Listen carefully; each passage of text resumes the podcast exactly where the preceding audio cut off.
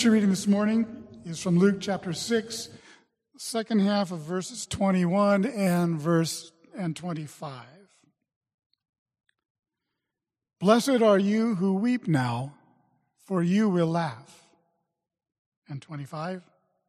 Woe to you who laugh now, for you will mourn and weep. The word of the Lord.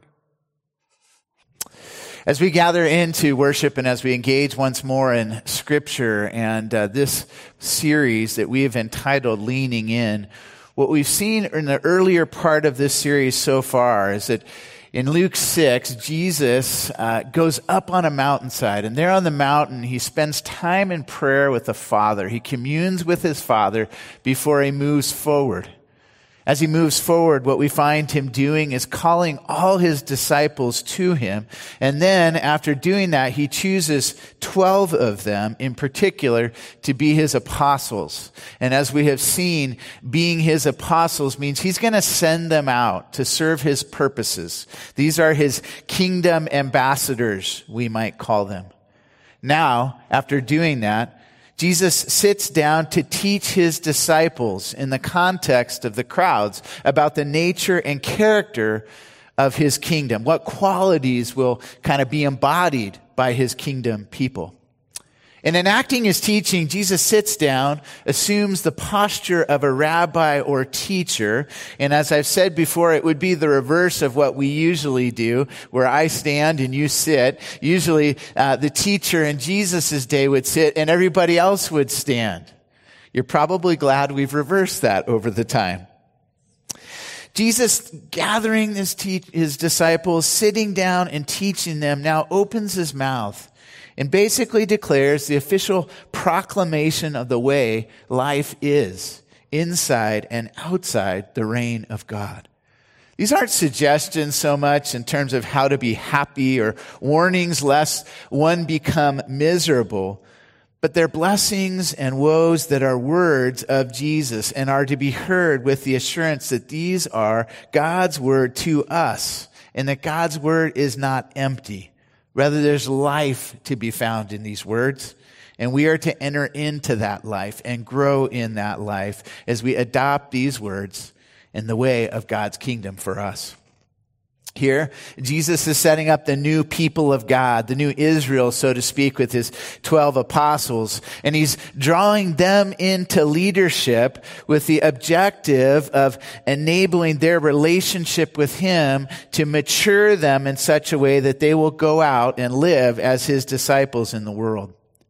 But in order for them, and in order for us to receive the blessings that Jesus is extending here, we have to repent a Greek word, metanoia, which simply means a complete change of mind. In other words, these words will not make sense to us if we just look at them on their face value or if we compare them with our own cultural reality. They seem so foreign to us.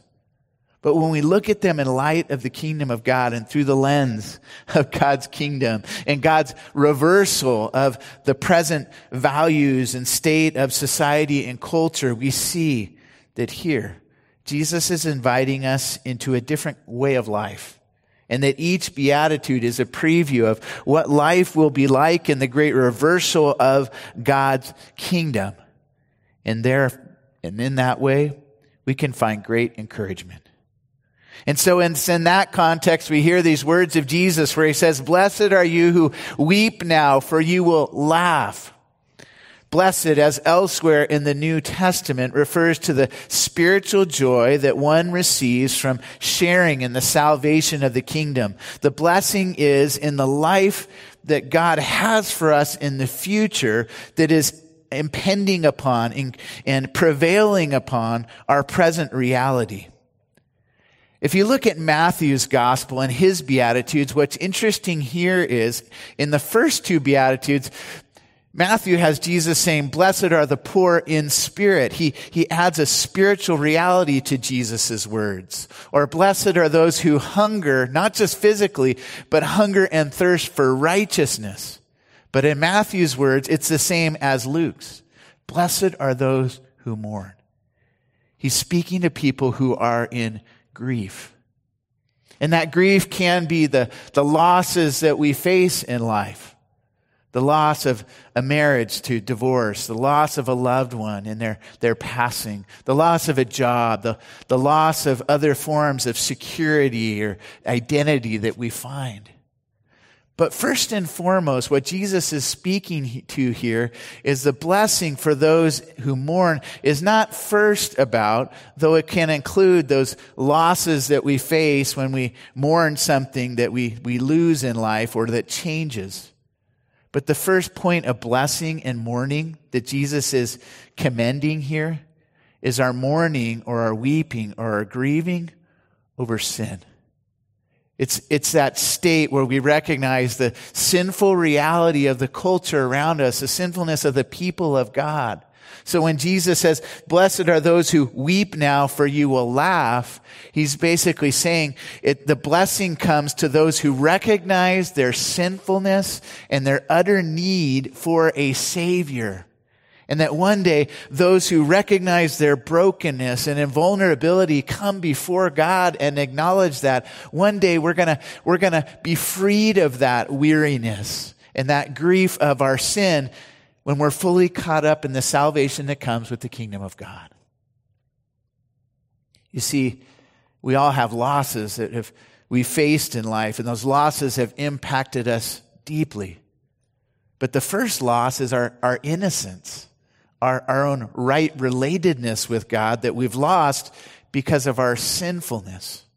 And that's both personally, but it's also corporately. So we find in scripture those who, who wrestle with their own personal losses and, and how their lives, their actions may have contributed to those or not. For instance, Job is an amazing book in the Bible that wrestles with personal grief and, and how losses aren't always equated with specific acts of things we've done. Sometimes God allows losses in life to shape us and mold us in his mysterious purposes.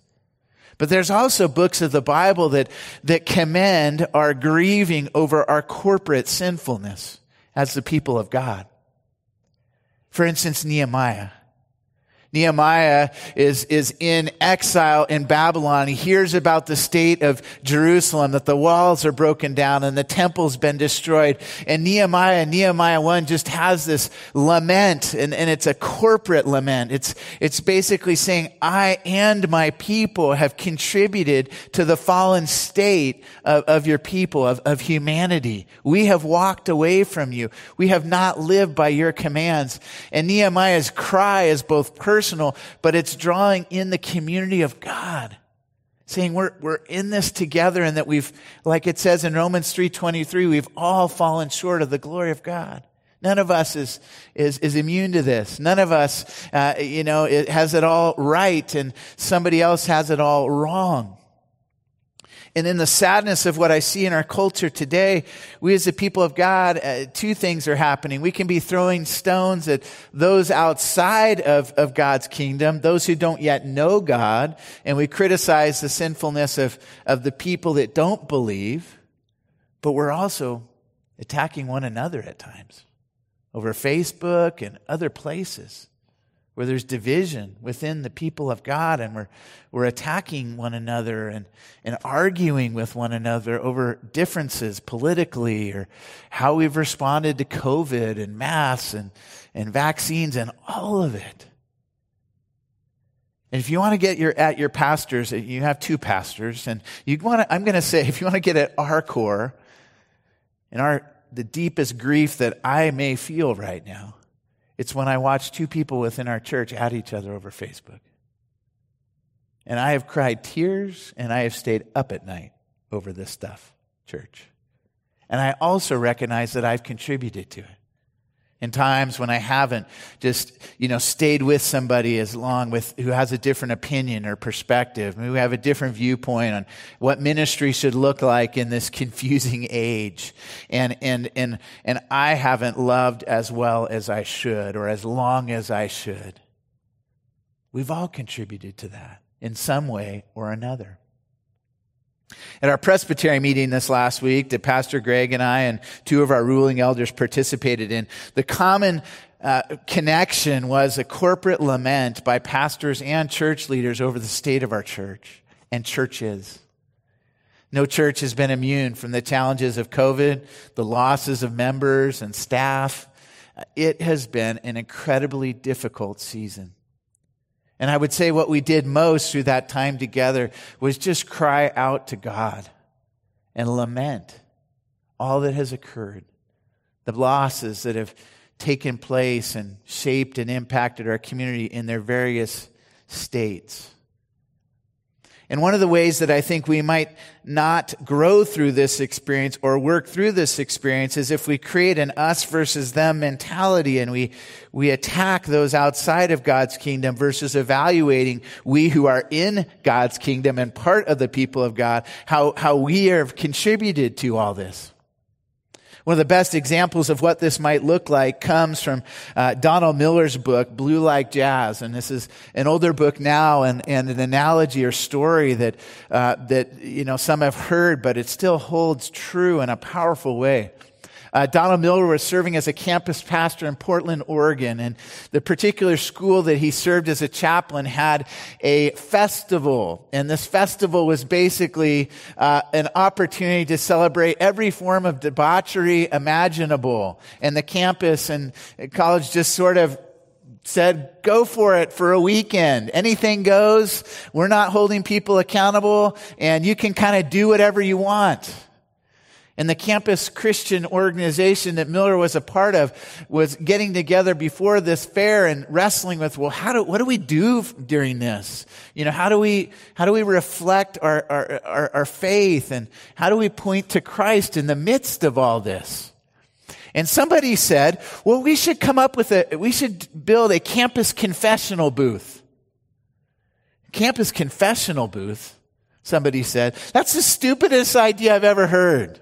Like these people are, are drinking, having sex, doing all this stuff. Like they're not going to want to come to our booth and confess their sins. It's not going to work.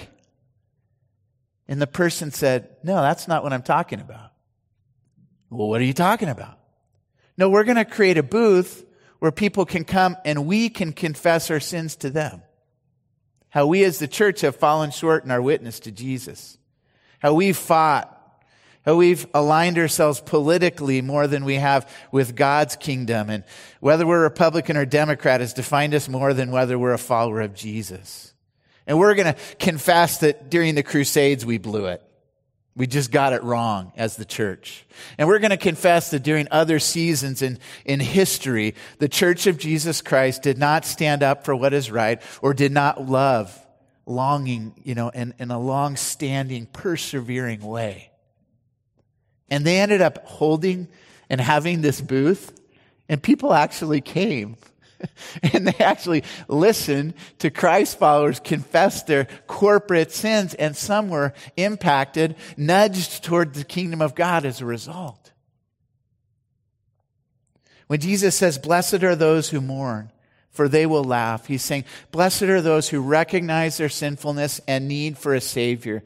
Blessed are those who recognize that the coming King that was spoken of in Isaiah 61 had come in the person of Jesus. And he had really good news for the poor and the disenfranchised. He had good news for the brokenhearted, grief-stricken people for whom he had planned a, a day of redemption, a day of restoration. And I'm going to say this isn't one 24 hour day. This is a day that was initiated in Christ's first coming and a day that has been uh, increasingly unfolding throughout time and one day will be fulfilled in all its glory when Christ comes again.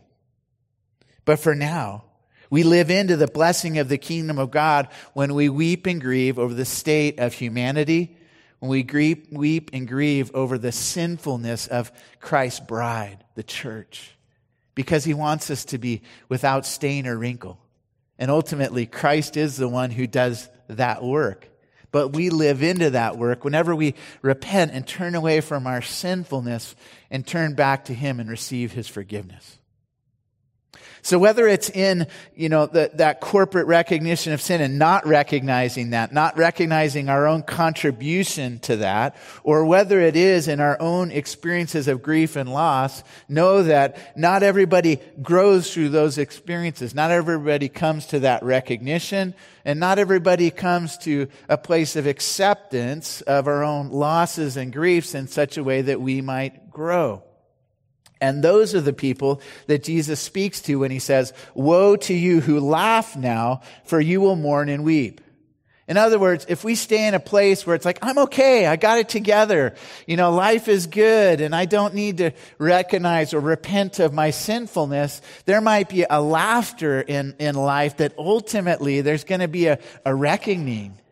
Because if we don't recognize our sinfulness and we just kind of laugh our way through life, Jesus says, those are ones who will ultimately mourn and weep. In other words, there might be people that find themselves outside of God's kingdom. The amazing reversal of God's kingdom is the entry point is, uh, is recognizing our brokenness, not our perfect perfection. And sometimes in, in our culture, I think there's this, you know, uh, way that we think, you know, our, our righteousness, our goodness is again to get us into God's kingdom. When, when Jesus is reversing those values and he's saying it's not about self-righteousness, it's about recognition of your brokenness and then your need for forgiveness. Sadly, the laughter here for that those, uh, of those who Jesus is warning may be about laughing at another's expense or at their misfortune. It may be laughing because you're in an okay place and, and in comparison with other people, you're doing pretty good. It is clearly the laughter at times of those who are comfortable in their wealth or well fed now, so they think that they are somehow immune to the sufferings or challenges of life. But then something comes that, you know, an experience of grief or loss or transition or change in life, and it literally knocks us off course.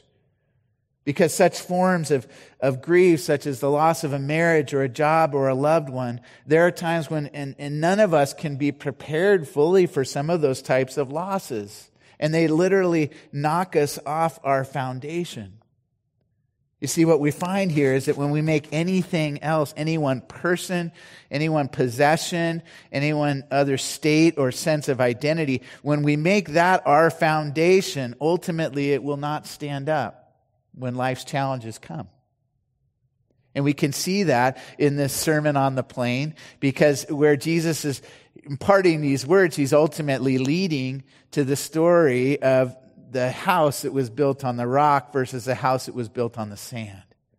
And what he says is when your house is built on the sand, when you have a shaky foundation, when the storms of life come, it, it's going to be knocked over. You're not, it's not going to be able to stand up. So what he's saying in imparting these words is make me and the values of my kingdom your foundation. And then when the stress and strain and trials and tribulations of life come, you'll be able to stand up because you have a way of life and you have one who has imparted that way of life, but has also lived that life perfectly in Jesus, who is your foundation. And when the storms of loss and grief and trials come, you'll be able to stand the strain because you're standing in Him. There are various ways that we can get knocked off course and, and it can experience the, the woe of, of missing out on growing through experiences of, of grief and loss. And I want to list some of those here uh, just to kind of process them together a little bit. Some of the detours in our journey in, in, through suffering to a, to a place of, you know, moving from mourning and loss to a place of growth and, and fullness in God's kingdom include having a, a, a linear view of grief. And what I mean by this is sometimes we think that, that the process of grief is just going to go from one to the other. And, and each of these stages are ones that we get through. And, and once we've gotten through the shock of grief, we're over that. And then once we, we get into the anger of it, we go through that for a, a, a stage. And, and, and then we're over that. And then we, we get into a place of maybe depression. And then we start bargaining with God. And then we just come to a place of acceptance. And that place of acceptance acceptance is a settled reality. Well, I don't know about you, but my experience of grief when my daughter Kylie died and in 2004 uh, did not follow that kind of linear progression. And some of you know that I wrote about this in my doctoral dissertation. What I find more is that we go through seasons in, in, our, in, our, in the process of, of working through our grief and loss, and that it's not just one stage after another in this linear progression. Often it's two steps forward and then one step back. Sometimes that sometimes I, I, I still wrestle with the shock of certain experiences of grief and loss. Or something happens that it triggers my anger that that occurred. Or I can, I can be in a, a state of depression over the state of the church and how things are going. And sometimes I cycle back into that. Growth, moving from that, the weeping and mourning to a place of, of laughter and joy, isn't so much, okay, I got through that, that stage, and now I'm in this stage. It's more reflected in when we cycle back through those things, we don't get stuck there or we don't stay there as long. So, in other words, I might feel anger uh, over somebody, uh, something that somebody said that was hurtful to me, um, you know, and I, I might have really felt that at the time. Well, when I remember that incident, I'm likely to feel some anger again resurface. The growth comes and the, the moving in this process comes through not getting stuck there and not allowing that anger to become bitterness and that bitterness to become a desire for revenge somehow. The growth comes through, okay, I feel that anger, but I can kind of capture that in light of the reality that God has forgiven me for, for so much. And in God forgiving me for all that He's forgiven me for in recognition of my own sinfulness, then I can forgive somebody else. Because I recognize that the reality is we're all in the same place and we're all at the same point of need for God's forgiveness and freeing growing through grief, moving from a place of mourning and weeping now to, to laughter and joy later, comes through a process where we go through various cycles, but we move to a place of ultimately acceptance, maturity, and growth. But it isn't a settled experience. C.S. Lewis once said in his book, A Grief Observed, in responding to a linear view of processing grief, wrote, it's an admirable program or idea, but unfortunately, it can't be carried out. Tonight, all the hells of young grief have opened again. The mad words, the bitter resentment, the fluttering in the stomach, the nightmare unreality, the wallowed in tears. For in grief, he says, nothing stays put. One keeps on emerging from a phase, but it always recurs. Round and round, everything repeats. Am I going in circles or dare I hope I am on a spiral upwards versus downwards? See, the hope and the, the movement here and the experience of God's blessing is in a process, not where we're, we're you know, go through linear and we have moved through this and we, we've reached this stage in a settled way the movement and the blessing is through growth, but it comes through twists and turns and ups and downs. And hopefully, the desire and, and by God's grace, we may cycle upwards towards God and not downwards into self pity, anger, bitterness, resentment towards God. Having a linear view of grief uh, can endanger us from missing out on God's blessing of growth. A second uh, barrier can be a faulty understanding of forgiveness. Sometimes we think if we express forgiveness to somebody one time and verbalize that once, there we're done with it. Again, not true to my experience. There are times where I have forgiven people and I've expressed forgiveness. I've looked them in the eye and I said, I forgive you for this hurt you've caused or this experience. But guess what? Sometimes those hurts come up again and I have to forgive all over again. Sometimes going for a run for me and Empire Mine is really a forgiveness journey. And I start out on my run and I, I'm feeling the hurt and anger of experiences uh, that I've carried again. And that three mile run is basically a process of release. And I'll pray back through, I forgive this person for this. I forgive this person for that. And I name the people and I name the pain and I pray it out and I release it physically as I'm running. And that release can come for you through journaling, writing that out, recording, I forgive this person for. And if that's your way of doing it, do that. Or if, if it's exercise, some physical, but I do believe the act of writing or, you know, for me running, some way physically singing it, naming it, lamenting it through reading one of the Psalms, that that is part of the process of release and ultimately living into forgiveness in an ongoing way. Other barriers to, uh, that might keep us from experiencing this blessing of moving from mourning and weeping to, to laughter and joy could be filling uh, that void in unhealthy ways. In other words, when we experience a loss, let's say a, a relationship, uh, we lose a friendship, uh, or we've lost a spouse. I mean, just an amazing grief, or a child like I have. You know, there's a void there. And that void isn't just this empty space that's just going to stay, it's going to be filled with something. And the problem comes when we fill the void of that loss in unhealthy ways.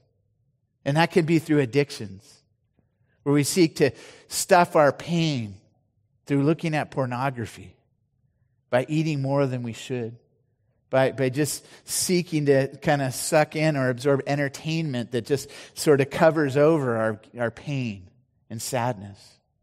And one of the, the great avoidances of growing and blessing that can be experienced through our pain and hurt is by allowing those addictions to take hold. Jerry Sittser said, Many people form addictions after they experience loss.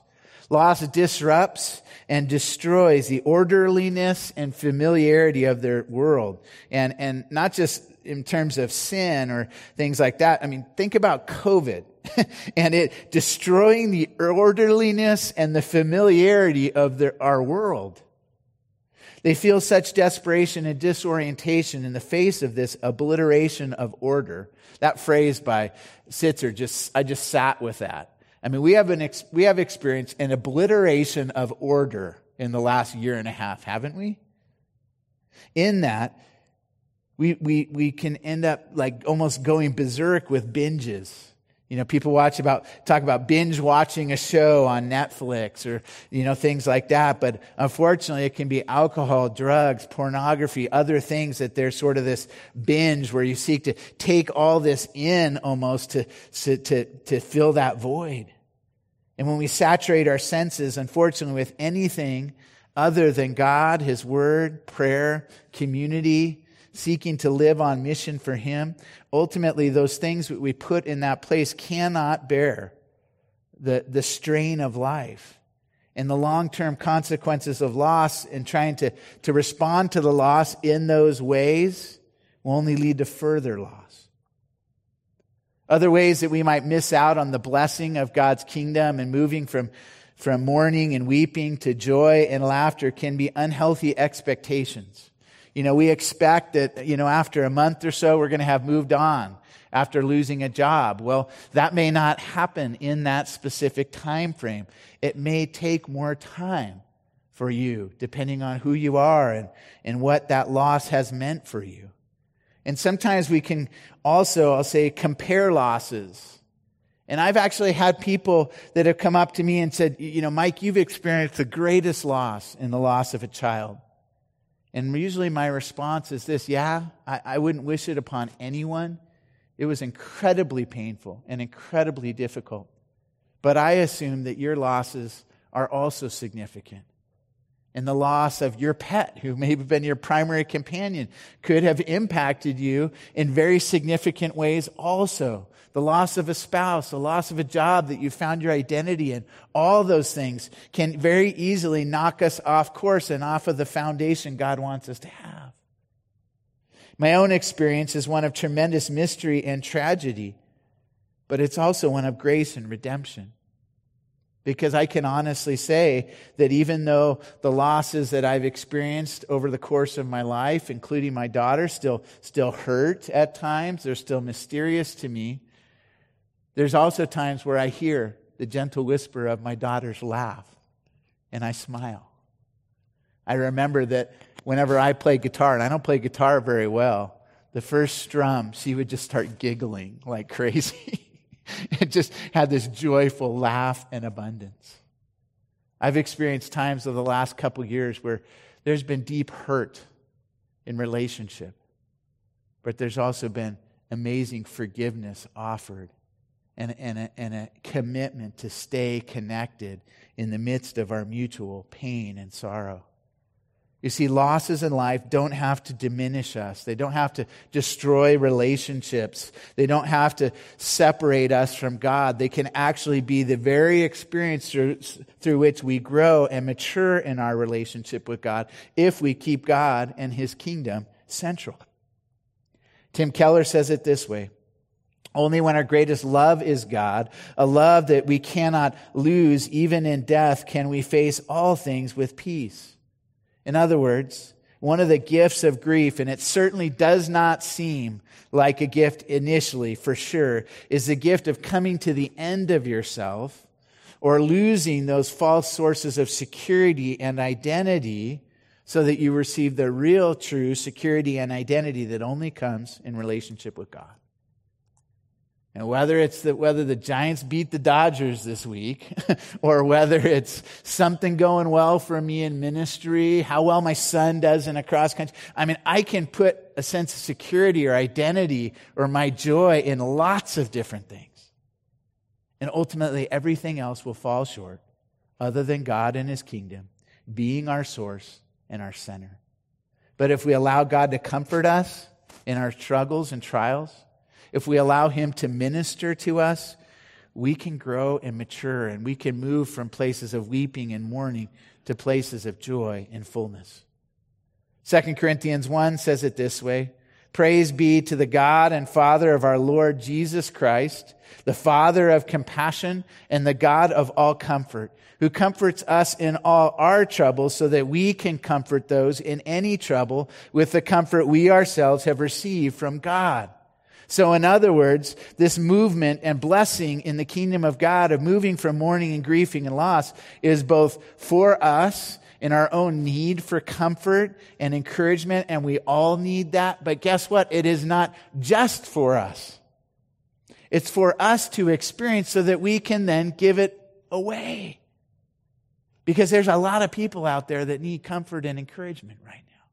There's a lot of people out there who need to know that there still can be blessing in life, that life can be good again, even though it's going to be different than it was before. One of the great challenges right now is honoring the fact that things are not going to go back to the way they were pre COVID. Man, I wish they would. There are things that I would love to have back pre COVID that I know just aren't. But I don't want to get so stuck in that that I miss out on the blessings now. And as a church, that's going to be critical for us because we need to grieve and mourn our losses. Every Sunday, I, there are people I miss. But I don't want to miss out on the blessings of what this church and what we as people can become by getting stuck in the loss of what was. So, my encouragement to you is lean in. Lean into the growth and maturing that is possible when we lament our losses and our griefs. Know that there can be fruit born from these difficult experiences the fruit of the Spirit of love and joy and peace, and patience and kindness and goodness, and faithfulness and gentleness and self control, that God can birth those good qualities, and that many of the blessings that Jesus is kind of referring to here are about our own growing and maturing through those experiences. So I want to ask you in closing what blessings have you found in times of mourning or grief? How have you grown through your losses in life? How might God be calling you to be present with someone in this process of seeing the blessings in their grief and loss and turning their sorrow into joy? For as was referred to in Psalm 30, weeping may remain for a night, and it does, but joy can come in the morning. And my hope and prayer for each one of us is even as we continue to be fellow strugglers in the process of grieving the losses of life, we may more and more lean into Jesus and find the joy that comes from him. Amen. Amen.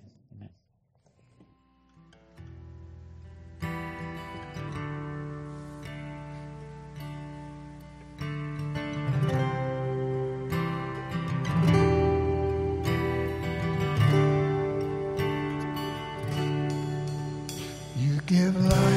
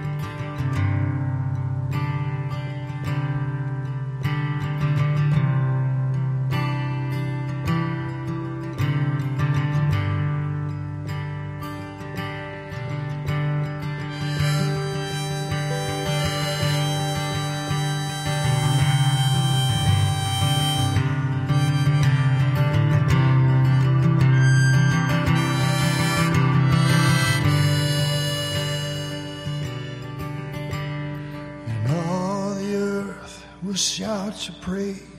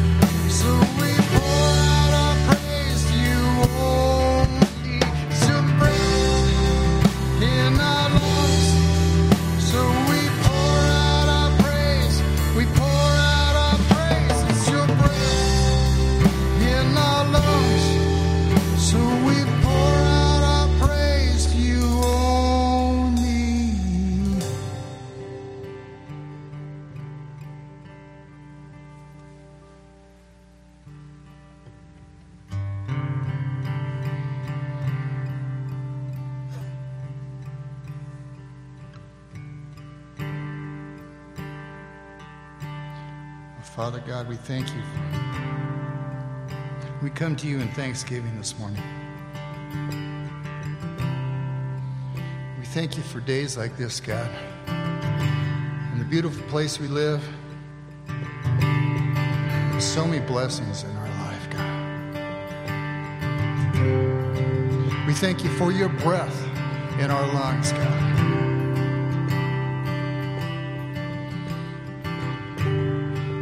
Worship you, God, for these things.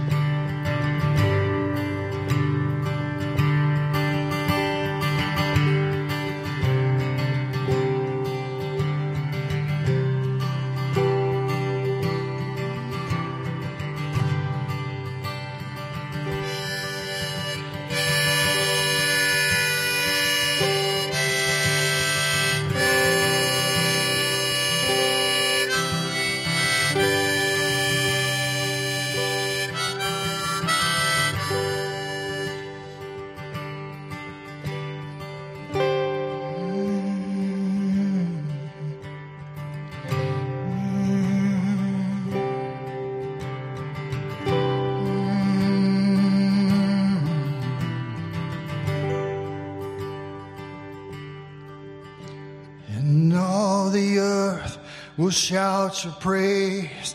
Our hearts will cry. These bones will sing. Great are you, Lord. Yes, all the earth will shout your praise. Our hearts will cry. These bones will sing. Great